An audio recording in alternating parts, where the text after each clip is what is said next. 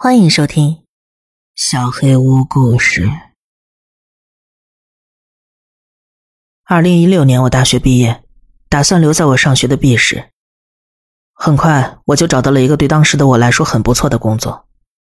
我很喜欢这份工作，但是实习生的工资一个月只有那么两三千，住房就成了一个大难题。没办法，我只好找到了老爸。很快，他托朋友帮我找到了一所房子。我第一次去看房的时候，开心的要飞起来了。要知道，四环附近一所三室一厅的房子，就算当时来说，一个月也要五位数了。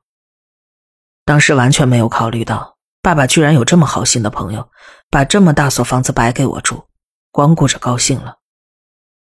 可能爸爸以前帮过他，或者人家房子多，正好空着呗。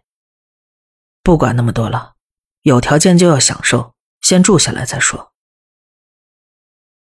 我满心欢喜的开始了毕业后的独居生活。房子里原有的各种家具和家电都很齐全，我只是添了一些生活用品就直接住了进去。爸爸打电话嘱咐我，房子虽然很大，但是只有两个次卧可以住，主卧是房东叔叔的房间，里边有他的一些东西，我可以去跟主卧连着的阳台上晒衣服什么的，但是一定不要住在主卧里面。其他就没什么要求了，让我自己看着办就好。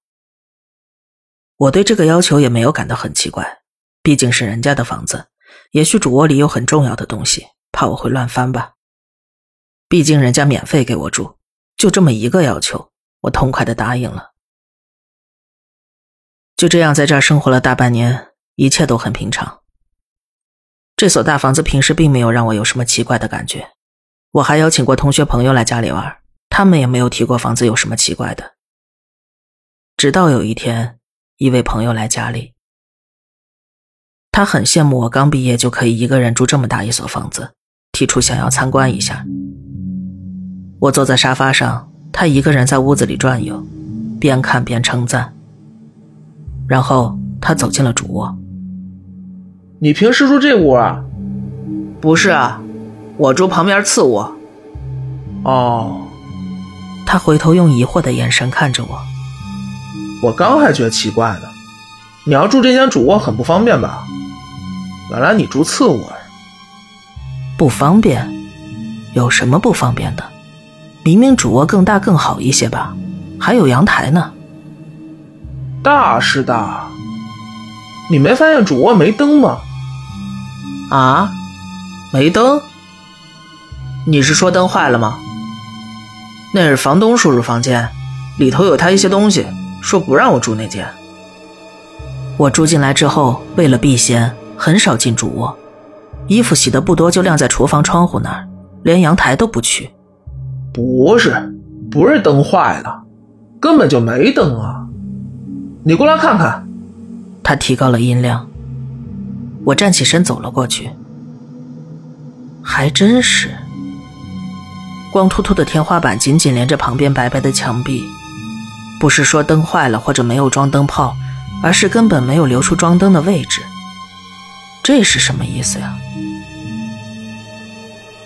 我仔细观察了一下主卧，发现整间屋子只有一盏台灯可以用来照明，发出的光还没有手机的闪光灯亮。要是晚上就开着这么一盏台灯，就好像在偌大的屋子里点了一支蜡烛一样。我脑补了一下那个画面。顿时起了一层鸡皮疙瘩，不敢再往下想了。哎，可能人家喜欢屋里暗一点呢。毕竟有钱人的想法，咱们也不了解，是不是？呵呵。朋友附和着笑了起来。我们回到客厅继续闲聊，把主卧没有灯这件事抛在了脑后。晚上我俩出门吃了晚饭，送他上车走之后。我一个人上了楼，掏钥匙开门的时候，我记起了白天发现主卧没有灯的事情。天色已经很晚了，我不禁一阵脊背发凉，颤抖着手打开了房门。屋里黑漆漆的，我伸手打开了玄关的灯，屋里亮了起来，跟出门的时候一模一样。我走进客厅，打开了客厅的灯，那是一盏很豪华的玻璃吊灯。上面有无数的小灯泡。我之前心里还嘀咕过，平时的电费这个灯得占了一半。随着吊灯被点亮，啪的一声，我抬头一看，竟然有两个灯泡灭了。嗯，也没事儿，这么多灯泡不差这两个，客厅里还是很亮堂，就当就当节约电费了。但是，联想到白天的事情，我突发奇想，把整间屋子所有的灯全都打开了。我开餐厅灯的时候，啪，灯泡灭了一个；开厨房灯的时候，又灭了一个。就这样，我每打开一个房间的灯，灯泡就会灭掉一个。不管我重新开关几次，都不能重新点亮。神经大条的我并没有往可怕的事情上联想，也许是灯泡寿命到了吧。虽然确实很奇怪，而且这些灯泡并不是同一种，但我根本没办法搞清楚究竟是怎么回事洗洗睡吧，明天起来再检查。次日清晨，阳光从窗户照进来，披在身上，暖洋洋的。窗外小鸟叽叽喳喳，一切都很美好。今天还是周末，真是完美的一天呢。我懒洋洋的赖在床上，想着一会儿做点什么好吃的犒劳自己呢。一个念头，毫无征兆的，突然钻进了我的脑袋里。去死吧！死亡才是你现在最想要的。是啊，死亡才是人生的最终追求。对于现在的我来说，死亡就是最幸福的事情。我看向窗外，和煦的阳光，鸟儿的鸣叫声，那都是死神对我的召唤。我很想死，但是一部分意识提醒我：我为什么要死？明明一切都好好的。虽然我知道死亡是很幸福的事情，但是昨天的我是绝对不会这么想的。这是怎么回事？生与死这两个念头在我脑子里不停的打架，我难受的在床上不停的翻滚，脑子里乱的跟要炸开一样。再这么下去，不死我也要疯掉了。嗯，就跟来的时候一样突然，那种感觉消失了。一切都恢复了正常，就像什么都没发生过一样。那种想要死掉的冲动不见了。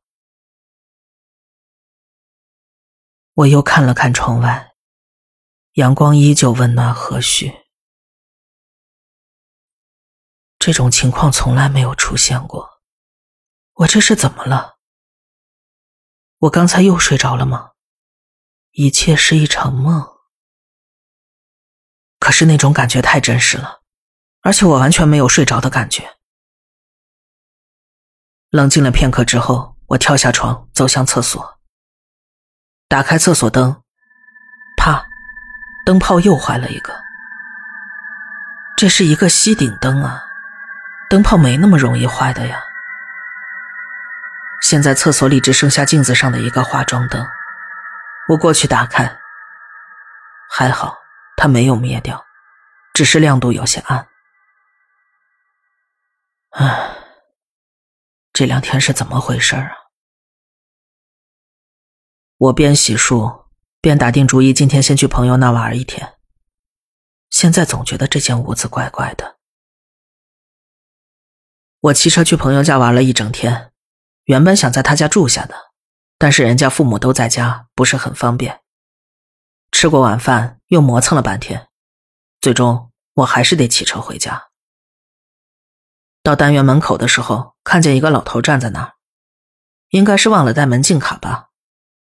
我下了车子，顺手帮他刷开了门。老头看着我，也不说话，也不动。看来老头挺客气，想让我先进去吧。呃，大爷，您先进去吧，我把车锁好再进去。老头依旧没说话，推开门走了进去。我回头去把车锁好，还是能听到他在楼道里的脚步声，声音大概到二楼就停下了，但是没有钥匙开门关门的声音。难道这老头钥匙也忘带了吗？那就敲门呐。家里没有人，那这么晚了，也得打电话给家人送个钥匙什么的吧。但他只是在二楼安静的站着，我更加好奇了，低着头假装继续摆弄车，同时竖起耳朵仔细听二楼的声音。想搞清楚到底是怎么回事。过了几分钟，老头下楼了。我听到他的鞋子一步一步踩在台阶上的声音，我有点害怕了。不过，他毕竟是个老人家，我一个大小伙子。如果他是个坏人，那物理攻击的话，我应该很轻易就能制服他。但如果他不是人，我一边胡思乱想，一边抬头瞄了一眼，发现老头已经走到一楼，站在楼道的一角看着我。我赶紧低下头，假装车锁出了问题，嘴里抱怨起来。他继续往外走，推开单元门，我感受到了他的目光在盯着我。我抬起头，您看我这破车。大晚上的车锁坏了，弄半天这才修好。呵呵，我朝他傻乐。都说伸手不打笑脸人，就算他是鬼，应该也下不去手吧。但是老头依旧不说话，也不行动，只是严肃的看了我半晌，缓缓的走了。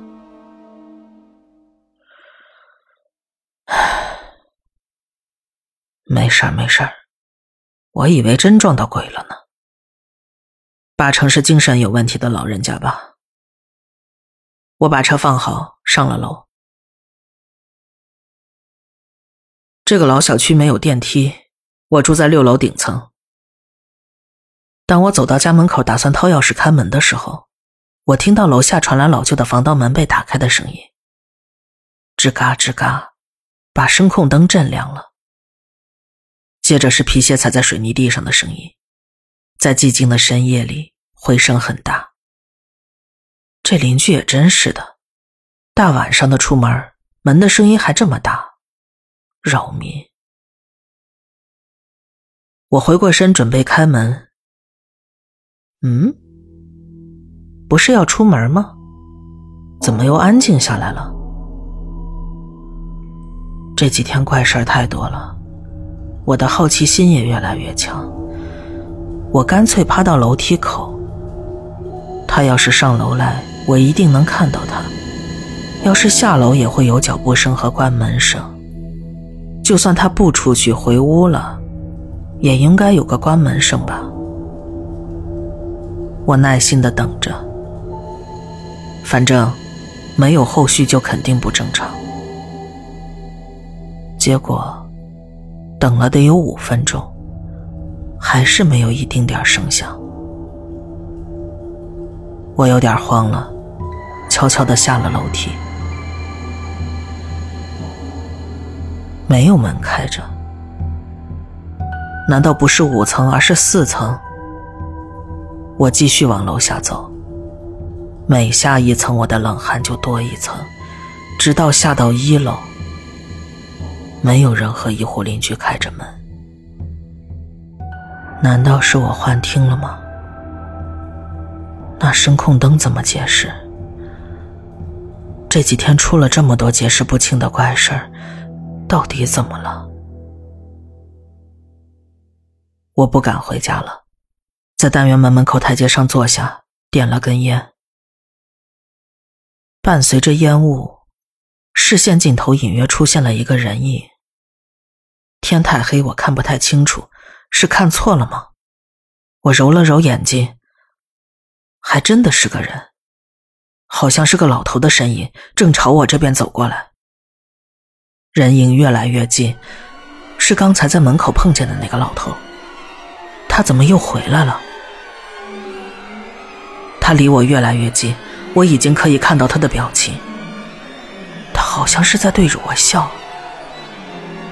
我想往楼上跑，可是刚才开门那件事还没搞清楚，楼下还有这么个奇怪的老头，这都搞什么呀？没有别的办法，我还是只能选择往楼上跑，毕竟那是家里。我要是往外跑，大晚上的也不知道该去哪。我一口气跑上六楼，进屋之后把门反锁好，瘫坐在门口喘着粗气。好了，没事了，我进屋了。家里总归是安全的。气喘匀之后，我站起来开灯。啪，玄关的灯没有亮。玄关灯有两个灯泡。昨天坏了一个，看来现在又坏了一个。尽管只是个灯泡而已，但是我的心里变得更慌了，一种不可预知的恐惧充斥着我的大脑。我赶紧跑进客厅，啪！客厅里亮起了微弱的光线。怎么可能呢？这个大吊灯怎么会这么暗呢？我抬头一看。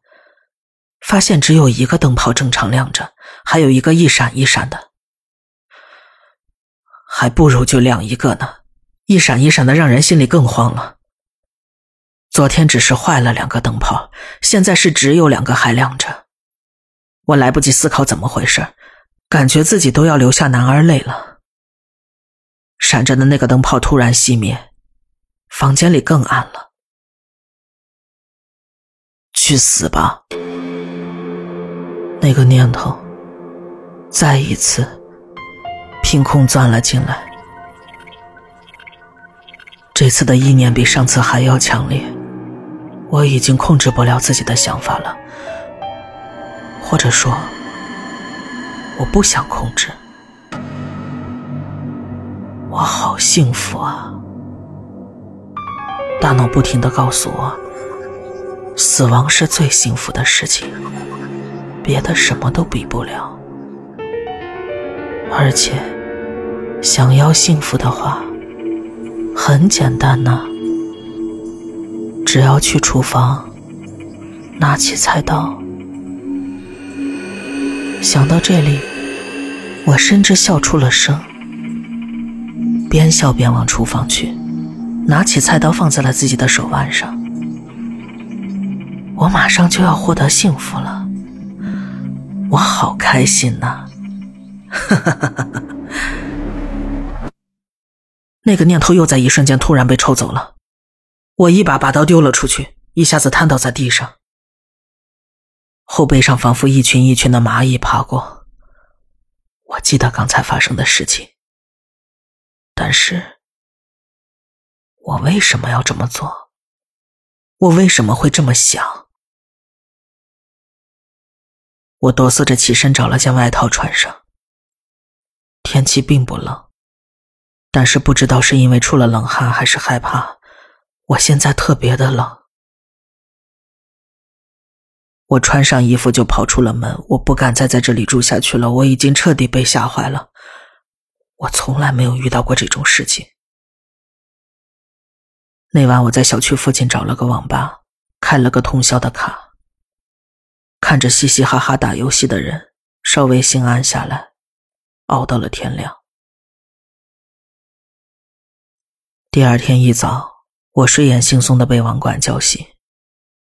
已经七点多了，我不记得自己是几点睡着的。在网吧小沙发上对付这么一宿，浑身酸疼的难受。找了个早点摊子，一碗热乎乎的豆浆下肚，终于感觉安心了很多。但是，昨天晚上发生的一切，我仍然不敢去回想。吃过早饭，我打电话给公司请了病假，甚至都不用装，我的声音确实很虚弱。领导没多问就批了我的假。现在，我应该回去吗？要不先搬到朋友家去住吧。还有，我得给老爸打电话问清楚，这房子到底有没有什么情况。结果他直接挂断了，给我发来短信说他正在开会，有事中午再说。中午，那这一上午我去哪儿呢？我真的好累啊！这会儿朋友们也都在上班吧？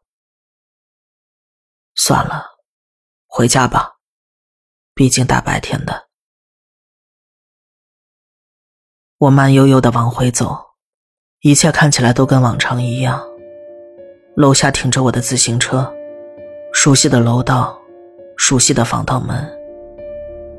我打开房门，菜刀赫然出现在客厅的地板上，提醒我昨天发生的一切都是真的。我把刀捡起来放回厨房。我要搞清楚，这里究竟发生了什么。我打开了主卧的门。环视四周，除了没有预留灯的位置，我看不出有什么特别的地方。我小心翼翼的翻柜子，只有零散几件房东叔叔的衣服，都很普通。打开床头柜，一些拆开过的首饰包装盒，都是很贵的牌子。看来房东叔叔确实很有钱。盒子里都是空的，没什么可疑的地方。这间屋子里东西少得可怜，可以说是间空房间了。那为什么要特意叮嘱我不要住这间呢？肯定有什么我还没发现的地方。我继续找。床下，我趴了下去。里面有一个塑料箱子，在床中间的位置，离我很远。我钻到床底下，伸手把箱子拖了出来。箱子放在那儿应该有些年头了，上边布满了灰尘。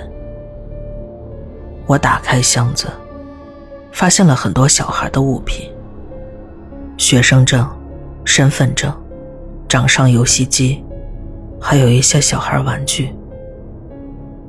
这些东西应该都属于身份证上这个小男孩的，孩子就在附近的学校上学。箱子里还有一张照片，一家四口，应该是父母和儿子、女儿的全家福。身份证还没有过期，但是学生证很久没有盖章了。不过看年纪还没有毕业。我把每件东西看了个遍，也没发现什么特别的，重新装好放回了床下。是老爸。喂，爸。哦，什么事儿啊？呃，爸，我有点事儿问问你，你帮我找那个房子，那个房东叔叔是什么人啊？哦，你刘叔啊，我一个好朋友，那天跟他一块吃饭，提了一嘴你想找房子住，他说他正好空着一套，说原来他两口子跟闺女一块住的，现在闺女出国了，他俩就去住另一套小一点的，好打理，正好空一套。就说给你住了。他跟闺女吗？那他提过他儿子的事吗？儿子？没听说他有儿子。这跟你住他房子有什么关系啊？我好像明白了些什么。哦，那没事了。这几天我想搬我朋友那儿去住。你跟那个刘叔叔说一声，我这几天就搬走了。不是，到底怎么回事？是不是出什么事儿了？爸爸还在焦急的询问，但是我匆匆的挂断了电话。因为在我回头准备出门的时候，那个已经放回原位的箱子，又出现在了我的脚下。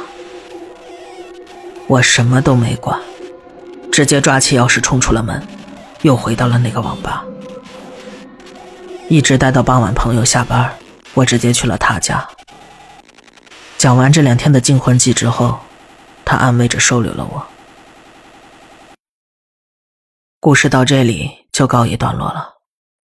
我后来没有马上搬走，是因为爸爸不相信我说的那些。直到后来有几次，那种想死的念头又出现，我把自己弄伤了之后，爸爸才相信了我的话。我在那间屋子住了一年多的时间，后来还发生了一些事情，可能没有那么灵异，但却发生了很严重的后果。下次有机会再讲给你听。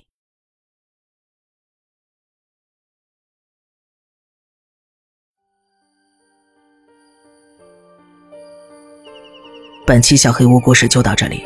如果你做噩梦的话，没有关系，我会来把它吃掉的。我是小黑屋的墨，那我们梦里再见了。